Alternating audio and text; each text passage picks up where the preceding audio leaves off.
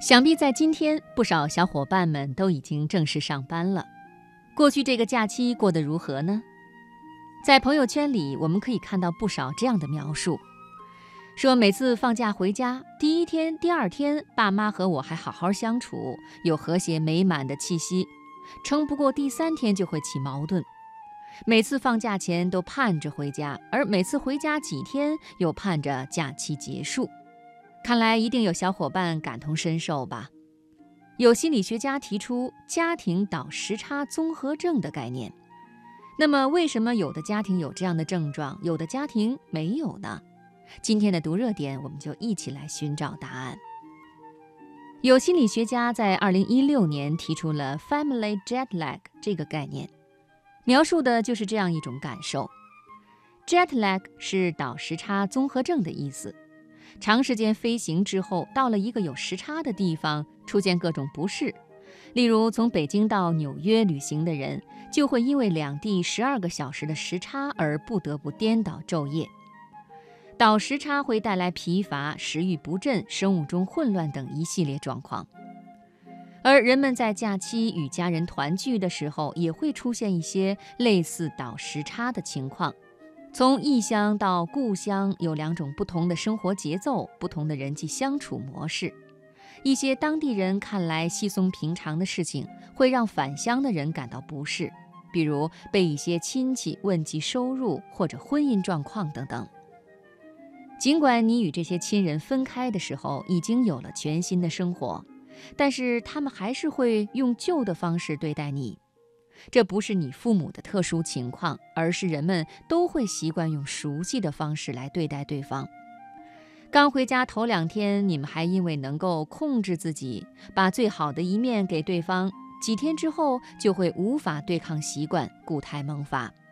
比如，家庭边界过于疏远和强硬，会产生漠视、不可触碰类型的家庭。家庭边界过于紧密和疏松，会产生依赖、争斗或者以自我为中心的家庭。有些家庭边界的问题是单方面入侵，这就是控制性家庭。而对于孩子来说，最难处理的可能就是没有稳定、一致性的边界的家庭。这也许是孩子在对于父母相处的时候最难应对的一种模式。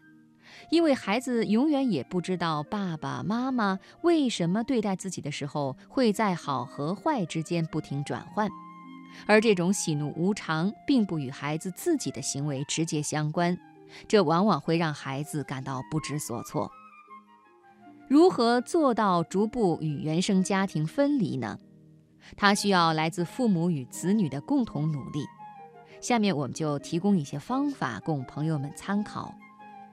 作为孩子，首先你要承认你是属于你自己的；其次，你尝试寻找那些真正属于你自己、定义你自己的生活方式，而不再过着只是为了赢得他们的赞许的生活，并且你有把握这种方式足以让你独立的、坚实的站在这个世界上。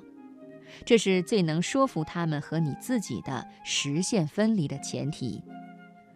那作为家长，你需要了解分离对于改善亲子关系的意义，以及对于你和你的孩子作为相互独立的个体的意义。分离不是一种孤立或者抛弃，而是让你们各自拥有属于自己的生活和空间。了解孩子的生活状况，学会了解而不是去指导，要尊重子女的选择和想法。不再苦口婆心地劝说孩子接受自己的观点，他们需要学会自己做出判断，并且面对随之而来的结果。你也需要找到属于自己的，不仅仅是作为一位父亲或者母亲的，而是作为你个人的生活。